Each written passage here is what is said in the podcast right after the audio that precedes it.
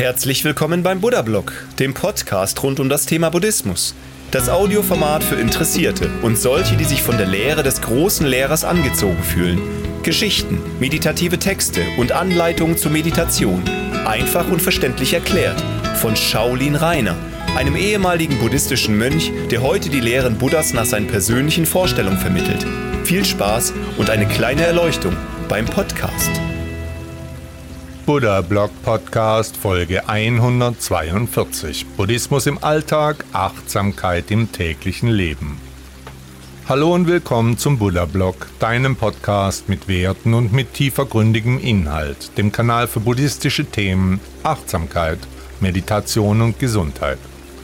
Ich bin Shaolin Reiner und ich freue mich sehr, dass du hier bist. Die heutige Folge nehme ich wieder zusammen mit Markus auf, der ja auch das Sprechen meiner Hörbücher übernommen hat, die demnächst erscheinen werden. An dieser Stelle möchte ich noch einmal auf mein neues Buch aufmerksam machen. Es heißt Die Frage des Seins und ist bei Amazon erhältlich. Bitte ladet euch auch meine App Buddha Blog aus den Stores von Apple und Android. Viel Spaß beim heutigen Podcast.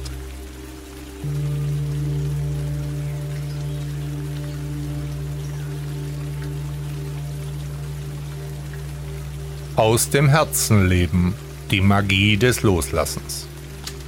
Aus dem Herzen zu leben ist eine Reise, die dich oft vor die Herausforderung des Loslassens stellt.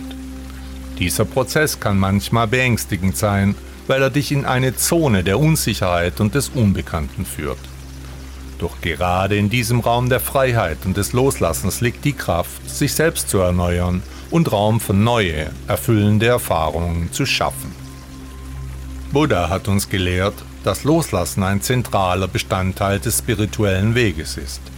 Indem wir uns von alten Mustern, Ängsten und Begrenzungen befreien, öffnen wir die Tür zu einer tieferen Verbindung mit uns selbst und der Welt um uns herum. Warum ist das Loslassen oft so schwierig? Weil wir an dem festhalten, was wir kennen. Auch wenn das Alte uns nicht mehr dient, gibt es uns Sicherheit, weil es uns vertraut ist. Die Kunst des Loslassens besteht jedoch darin, diesen vertrauten Raum zu verlassen, um Platz für Neues und Besseres zu schaffen. Das Verlassen der Komfortzone bedeutet auch Erneuerung beginnt, wenn man den Mut findet, die Vergangenheit loszulassen. Das bedeutet nicht, Erinnerungen und Erfahrungen zu verleugnen.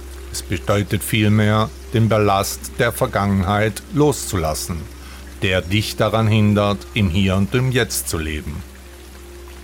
Indem du alte Wunden heilst und Vergebung praktizierst, befreist du dein Herz und schaffst Raum für Liebe und Mitgefühl. Um deinen Herzensweg mit Leichtigkeit und Freude zu begehen, musst du dich von negativen Gedankenmustern befreien. Das bedeutet, deinen inneren Kritiker zum Schweigen zu bringen und dir selbst mit Freundlichkeit und Mitgefühl zu begegnen wenn du dich selbst liebst und annimmst, strahlst du diese Liebe in die Welt aus. Das Universum ist immer bereit, dich auf deinem Weg zu unterstützen. Es sendet dir Zeichen und Synchronizitäten, die dir den richtigen Weg weisen. Deine Intuition und dein Herz sind wertvolle Begleiter auf deiner Reise. Du kannst das Universum um Unterstützung bitten und auf seine Führung vertrauen ein Urvertrauen, das übrigens ein Grundrecht deines Menschseins ist. Raum für positive Veränderung zu schaffen bedeutet auch, dein Leben zu entrümpeln. Lass Dinge, Beziehungen und Gewohnheiten los, die dich nicht mehr nähren. Wenn du Platz schaffst, ziehst du automatisch Positives und Inspirierendes in dein Leben. Im Buddhismus gilt das Herz als Sitz der Weisheit und der Liebe. Es ist der Mittelpunkt deiner Existenz. Wenn du dich selbst erneuerst und die Kraft des Loslassens beherrschst, öffnest du die Tür zu einem Leben voller Liebe, Freiheit und Freude und in Harmonie mit deinem wahren Selbst. Befreie dich von den Fesseln der Vergangenheit, öffne dein Herz für die Gegenwart und schaffe Raum für eine Zukunft voller Liebe und Erfüllung. Du hast die Kraft dazu und das Universum steht dir zur Seite. Und ich, als dein virtueller Lehrer tue mein Bestes, um dir den Weg zu zeigen. Schaue in die Richtung, in die mein Finger zeigt, nicht auf meinen Finger. Denn der Weg ist dein Ziel. Buddha sagte zu diesem Thema einmal, Deine Arbeit ist, dein Herz von all dem Leiden zu befreien. Noch einmal erwähnen wir hier die Meditationsgruppe 0711 in Stuttgart, denn die ist wirklich sehr besonders. Jeden Sonntag um 10 Uhr morgens wird im Park der Villa Berg meditiert. Das Ganze geht das ganze Jahr hindurch, egal ob Sommer oder Winter. Shaolin Rainer leitet das Ding und bringt dir Meditation, Yoga und Qigong bei. Und das Beste, es kostet nichts. Du kannst da einfach so mitmachen. Schau mal vorbei, wenn du Lust auf so eine Übung hast.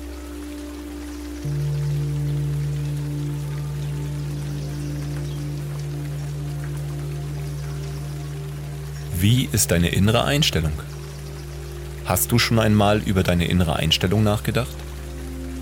Die innere Einstellung ist eine faszinierende Sache, die manchmal übersehen wird. Vielleicht denkst du, dass niemand deine inneren Gedanken und Einstellungen sehen kann. Aber das stimmt nicht. Andere Menschen können deine innere Einstellung spüren. Natürlich hast du die Freiheit, deine eigenen Gedanken zu haben, aber die Menschen um dich herum können die wahren Absichten hinter deinen Worten erahnen, und es ist schwer, sie zu täuschen.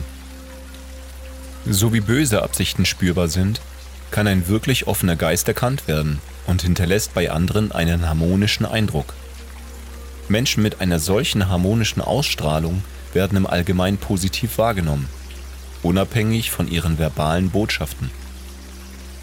Wenn du dich leicht angegriffen fühlst, oft schlecht gelaunt bist und deine innere Einstellung negativ ist, wird auch das von deinen Mitmenschen wahrgenommen.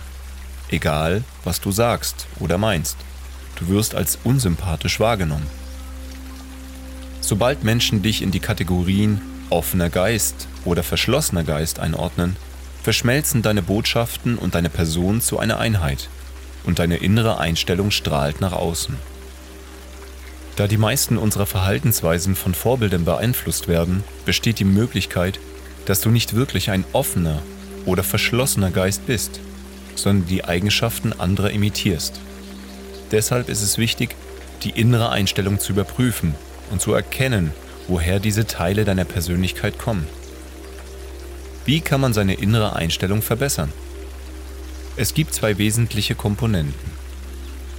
Zu einem die Dankbarkeit. Wofür bist du dankbar? Hast du darüber nachgedacht? Du lebst noch, während andere früh gestorben sind. Ist dir das bewusst? Bist du gesund oder geht es dir zumindest im Moment gut? Weißt du das zu schätzen? Die Liste könnte endlos sein.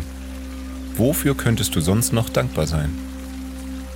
Zum anderen die Lehre Buddhas. Buddha lehrte, dass nicht alles so ist, wie es auf den ersten Blick erscheint. Dass es Wirklichkeiten hinter der gefühlten Wirklichkeit gibt. Das ist Unsinn, könnte man sagen. Aber wie ist es zu erklären, dass zwei Menschen nebeneinander stehen dasselbe betrachten und dennoch unterschiedlicher Meinung sind. Nehmen wir an, ein Paar steht auf einer Wiese. Die Frau sagt, die Blumen sind schön. Der Mann antwortet, ich mag keine Blumen. Wenn es nur eine absolute Wirklichkeit gäbe, müssten beide der gleichen Meinung sein. Da es aber zu jedem Thema mindestens zwei Meinungen gibt, gibt es auch mindestens zwei Wirklichkeiten oder um mit Buddha zu sprechen, es gibt keine absolute Wirklichkeit. Es kommt auf die innere Einstellung an. Der Weg ist das Ziel. Beginne in die richtige Richtung zu laufen. Das Geheimnis des Glücks liegt nicht im Besitz, sondern im Geben. Wer andere glücklich macht, wird glücklich. Buddha.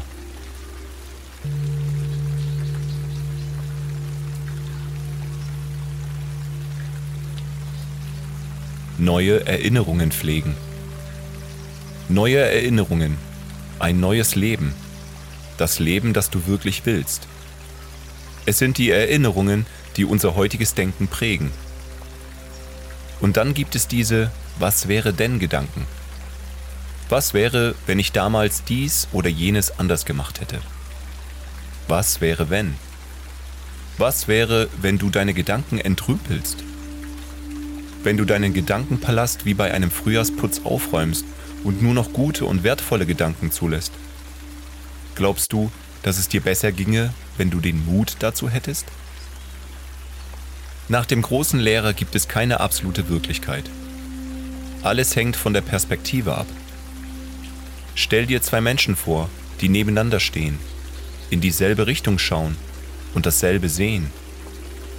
Trotzdem werden sie unterschiedliche Dinge wahrnehmen, unterschiedliche Empfindungen haben und ihre eigene Realität erleben. Es ist die Realität, die wir sehen wollen, nicht unbedingt die, die wirklich ist. Willst du das Gute sehen oder das Schlechte? Das ist die wichtige Frage. Was können wir aus dieser einfachen Feststellung schließen? Man könnte sagen, dass man ganz neue Realitäten erleben kann, wenn man nur die Perspektive wechselt. Man kann in ganz anderen Stimmungen kommen und ganz andere Gefühle entwickeln. Gibt es ein Gemüse, das du nicht besonders magst? Zum Beispiel magst du Fenchel nicht so gern, weil er so scharf schmeckt. Versuche ein neues Rezept für dieses Gemüse zu finden. Eines, das dir lecker erscheint. Und versuche deine Sichtweise zu ändern. Wenn wirklich alles nur eine Frage der Sichtweise, der inneren Einstellung ist, dann sind alle Probleme vielleicht selbst gemacht. Stelle dir vor, wie schön das Leben sein könnte, wenn nicht mehr die alten, belasteten Erinnerungen unsere Gedanken beherrschen, sondern langsam neue, positive Gedanken ihren Platz einnehmen. Wäre das nicht äußerst positiv für dich? Für dein Leben? Für deine Umgebung? Jedes Leid, das wir erfahren, erschaffen wir selbst. Ob wir an etwas leiden oder nicht, liegt immer in unserer Hand. Alles, wirklich alles kann aus verschiedenen Blickwinkeln betrachtet werden, wenn wir es wollen. Buddha lehrte uns, dass es keine absolute Realität gibt. Niemals. Alles ist subjektiv, niemals objektiv. Denn jeder sieht die Dinge durch seinen eigenen Filter geprägt von den Erfahrungen, die er im Laufe seines Lebens gesammelt hat. Wer seine Perspektive ändert, hat schon einen großen Schritt getan. Jetzt muss er nur noch den Weg weitergehen. Denn der Weg ist das Ziel, die Reise das Vergnügen, das Ankommen nur ein ganz kurzer Moment. Alles, was wir sind, entsteht aus unseren Gedanken. Mit unseren Gedanken formen wir die Welt. Buddha. Ich habe ein tolles Angebot für euch. Kennt ihr schon meinen Blog? Auf shaolinreiner.de findet ihr über 1000 buddhistische Texte, Meditationen, Anleitungen und auch die Termine für die nächsten Treffen mit mir. Schaut einfach mal rein, es gibt viel Wissen und viele tolle Dinge zu entdecken.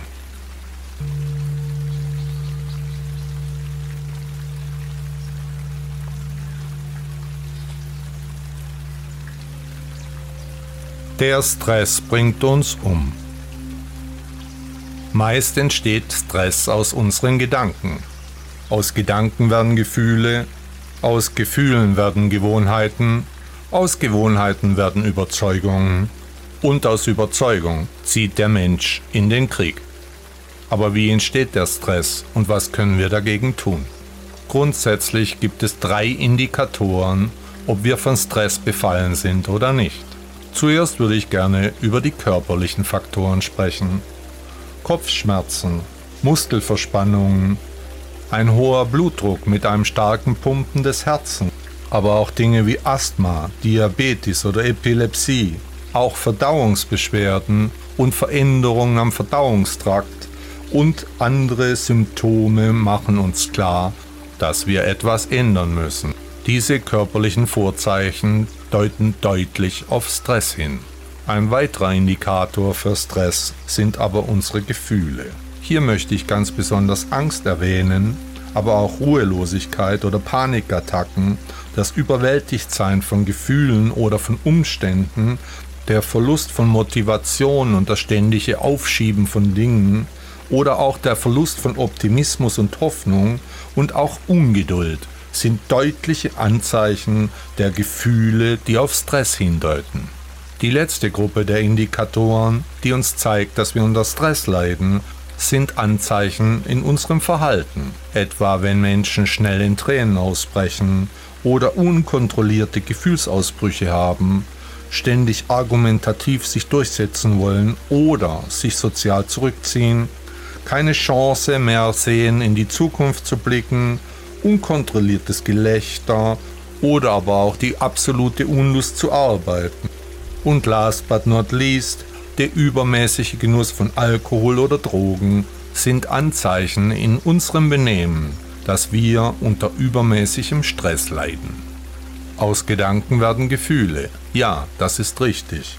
Aber was können wir tun, um unsere Gefühle zu lenken? Hier bietet sich als erstes die buddhistische Achtsamkeit an, die dir einen inneren, sicheren Ort bietet, um Gedankenstopp und Affirmationen zu ermöglichen.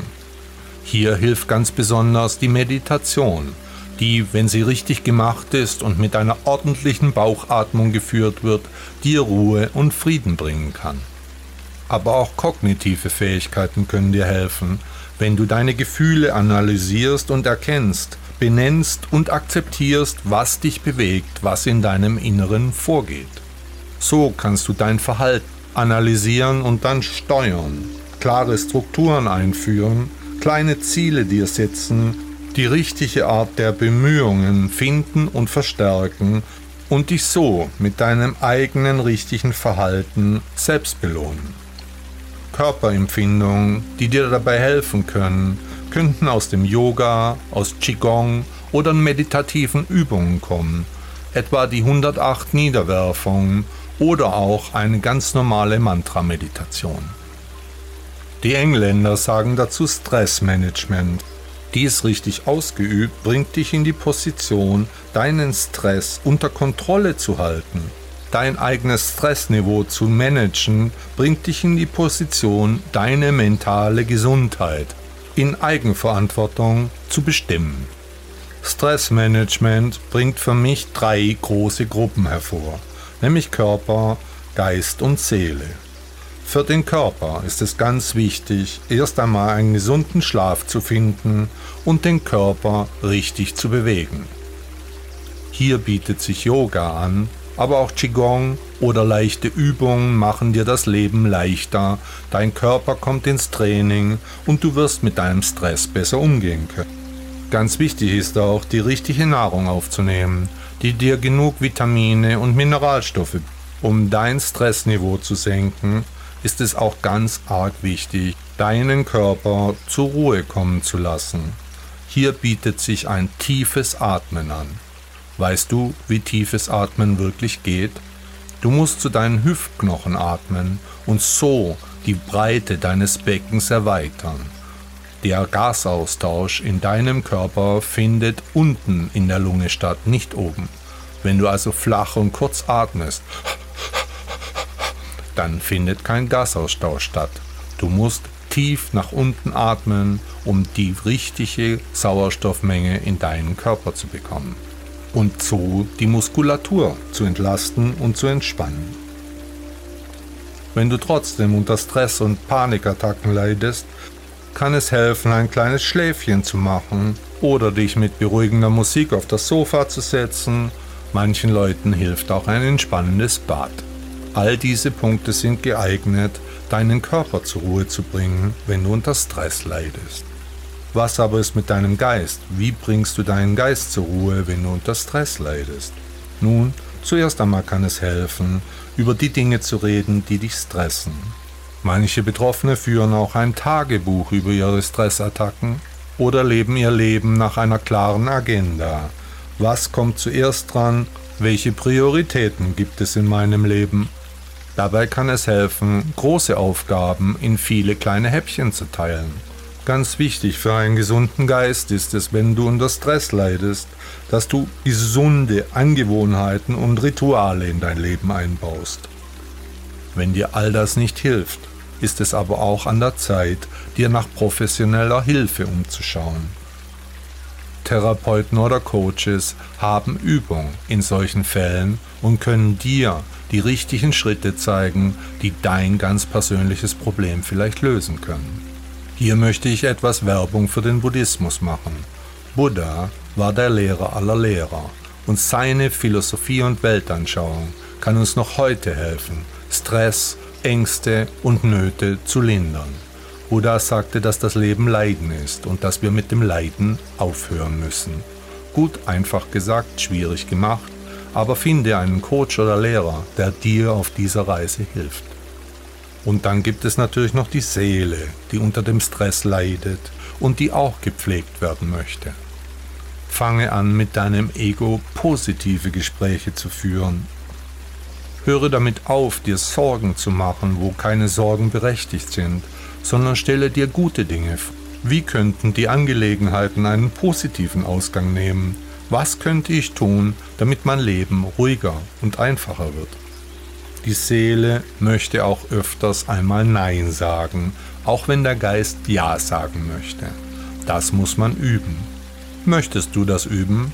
Stell dich vor den Spiegel und sag einmal fünf Minuten lang Nein zu jedem Gedanken, der dir so in den Sinn kommt. Einfach so, ohne Grund, einfach nur zum Üben. Auch tut es der Seele sehr gut, wenn du Abstand von sozialen Medien nimmst. Manchmal sind die Dinge, die wir hier sehen, sehr belastend. Gerade die vielen Kriege können uns Angst machen, aber können wir etwas an diesen Kriegen ändern? Nein, wir können nur unser kleines Umfeld ändern, uns selber ändern und damit die Welt ein bisschen besser machen. Deiner Seele tut es auch gut, wenn du Stress einfach akzeptierst. Stress als normalen Teil deines Lebens akzeptierst. Jeder Mensch hat Stress. Es kommt darauf an, wie viel und was er sich daraus macht. Hier kann es deiner Seele gut tun, das Prinzip der Achtsamkeit zu praktizieren von dem Buddha so viel gesprochen hat. Alles in allem lässt sich hierzu sagen, dass du, wenn du unter Stress leidest, deine Gesundheit auf Platz 1 stellen musst. Nichts hilft dir, wenn du wirklich krank wirst und dir nicht mehr zu helfen ist. Buddha sagte, dass durch übermäßiges Denken sehr viele geistige Krankheiten entstehen und dass die meisten psychischen Erkrankungen aus übermäßigem Denken resultieren anständige Ernährung mit wenig Zucker, genug Ruhe und Schlaf, viel Sport und eine anständige Meditation sind die richtigen Schritte auf einem Weg zum Leben ohne Stress. Ich hoffe für dich, dass du dein Ego unter Kontrolle bringst. Buddha sagte zu diesem Thema einmal, alles, was wir sind, entsteht aus unseren Gedanken. Mit unseren Gedanken formen wir die Welt.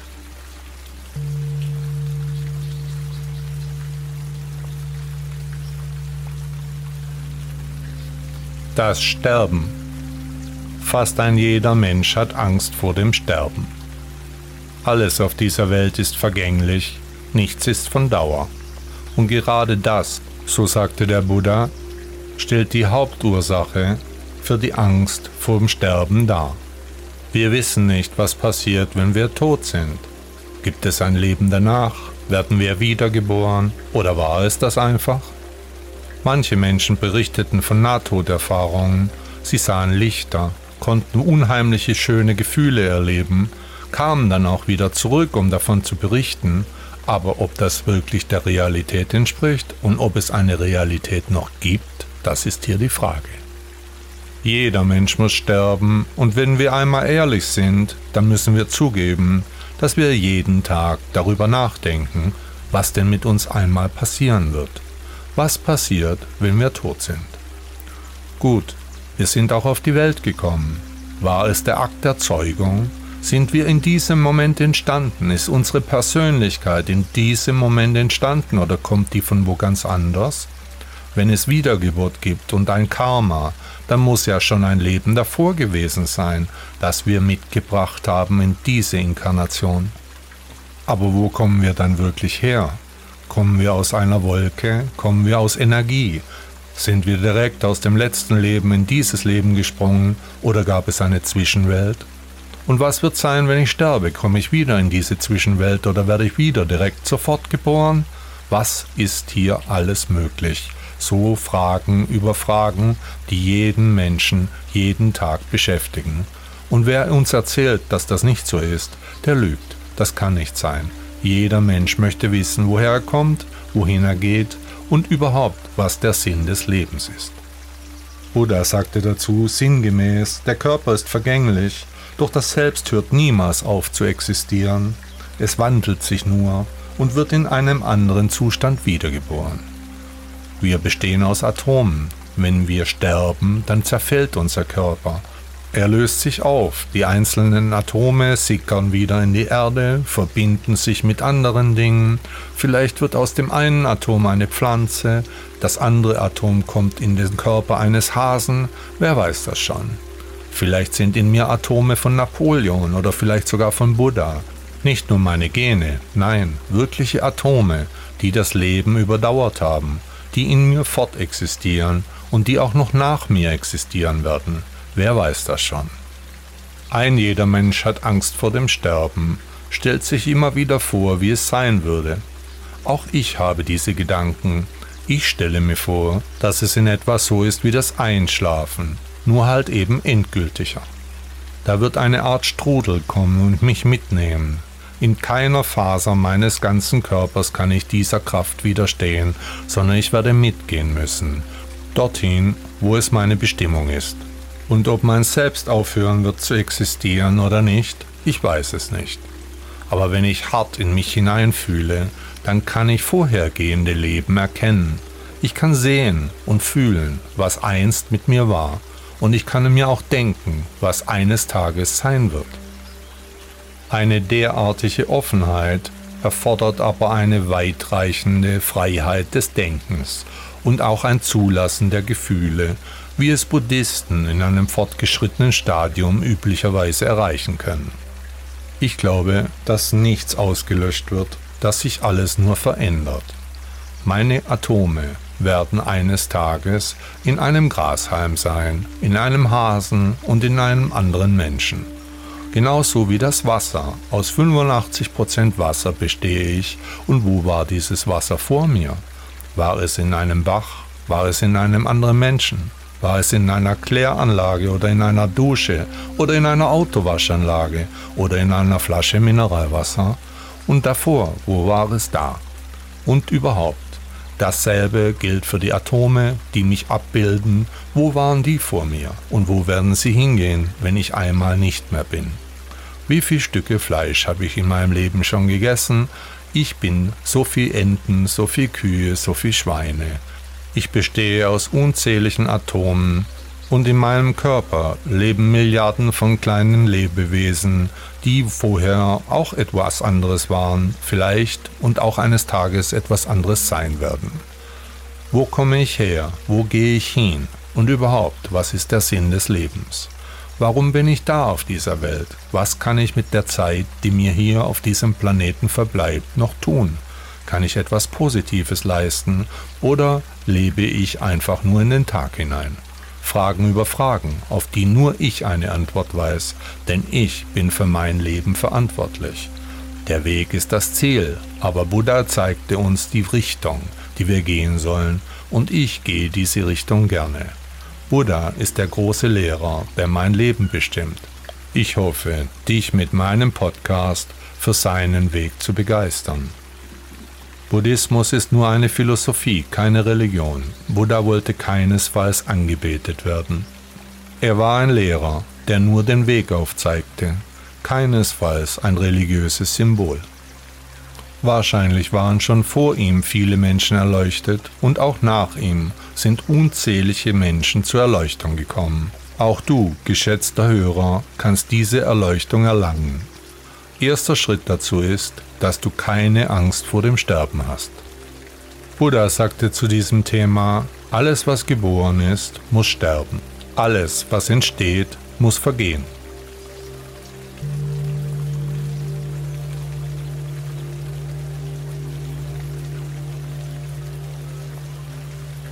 Die Heilkraft der Trauer im Buddhismus. Die Heilkraft der Trauer im Buddhismus aktives Loslassen und aktives Trauern. Du bist mitten im Fluss des Lebens und Veränderungen strömen auf dich zu wie der Atem, der deinen Körper am Leben hält. Veränderungen sind unvermeidlich und ein natürlicher Teil deiner persönlichen Entwicklung. Aber oft werden sie von einem Gefühl des Verlustes und der Trauer begleitet. In dieser Woche erforschen wir die tiefe Bedeutung von Trauer in Veränderungsprozessen im Kontext des Buddhismus und wie aktives Loslassen und aktive Trauer dir helfen können, diese Phasen erfolgreich zu durchlaufen. Der Buddhismus lehrt uns, dass Loslassen ein zentraler Aspekt des Lebens ist. Loslassen ist aber nicht nur ein passives Geschehen, sondern ein aktiver Prozess. Ebenso ist Trauer ein integraler Bestandteil dieses Prozesses. Beide Aktivitäten sind untrennbar miteinander verbunden und ermöglichen es, Veränderungen auf heilsame Weise zu erfahren. Warum können aktives Loslassen und Trauern in Veränderungsprozessen verwirrend sein? Oft geschieht dies, weil wir gegen den natürlichen Fluss des Lebens ankämpfen. Wir halten an Altem fest, aus Angst vor dem Unbekannten. Doch der Buddhismus lehrt uns, dass das Festhalten an der Vergangenheit und das Verleugnen von Kummer uns nur festhalten und blockieren. Aktives Loslassen bedeutet, die Dinge bewusst loszulassen. Es ist, als ob man einen Luftballon in den Himmel steigen und frei schweben lässt. Es erfordert Mut und Akzeptanz. Es bedeutet, den Lauf der Dinge zu akzeptieren, auch wenn er einem nicht immer gefällt. Aktives Trauern hingegen ist der Prozess, in dem du dich bewusst auf die Trauer einlässt. Anstatt sie zu verdrängen oder zu vermeiden, erlaubst du dir, die Trauer zu fühlen und zu erleben. Dies ist ein heilsamer Akt, der es dir ermöglicht, den Verlust zu verarbeiten und inneren Frieden zu finden. Der Buddhismus lehrt uns auch, dass Trauer eine natürliche Reaktion auf Veränderungen ist. Sie zeigt an, dass du etwas Kostbares verloren hast. Indem du deine Trauer Raum gibst, kannst du den Verlust anerkennen und in dein Leben integrieren. Die Bedeutung von Trauer in Veränderungsprozessen liegt darin, dass sie den Weg für Neues ebnet. Durch aktives Loslassen und Trauern entsteht Raum für neue Erfahrungen, Erkenntnisse und Wachstum. Trauer ist der Dünger für den Boden deiner Seele, aus dem neue Blumen der Weisheit und Gelassenheit erblühen können. Aktives Loslassen und aktives Trauern sind daher wichtige Schritte auf dem Weg der Selbstentfaltung im Buddhismus. Sie helfen dir, auf den Wellen der Veränderung zu reiten, anstatt von ihnen weggespült zu werden. Durch diese Praktiken kommst du in einen Zustand innerer Harmonie und kannst die heilsame Kraft der Trauer in vollem Umfang erfahren. Sei also bereit, aktiv loszulassen und aktiv zu trauern, wenn Veränderungen in dein Leben treten. Diese Prozesse werden dich nicht nur verändern, sondern dir auch die Fähigkeit geben, die Geschenke des Lebens in all ihren Formen anzunehmen und wertzuschätzen. Wie immer ist der Weg das Ziel, Inmitten von Trauer und Schmerz lehrt uns die Erkenntnis, dass nichts ewig ist, die Wichtigkeit, das Loslassen zu üben und im gegenwärtigen Moment Frieden zu finden. Buddha.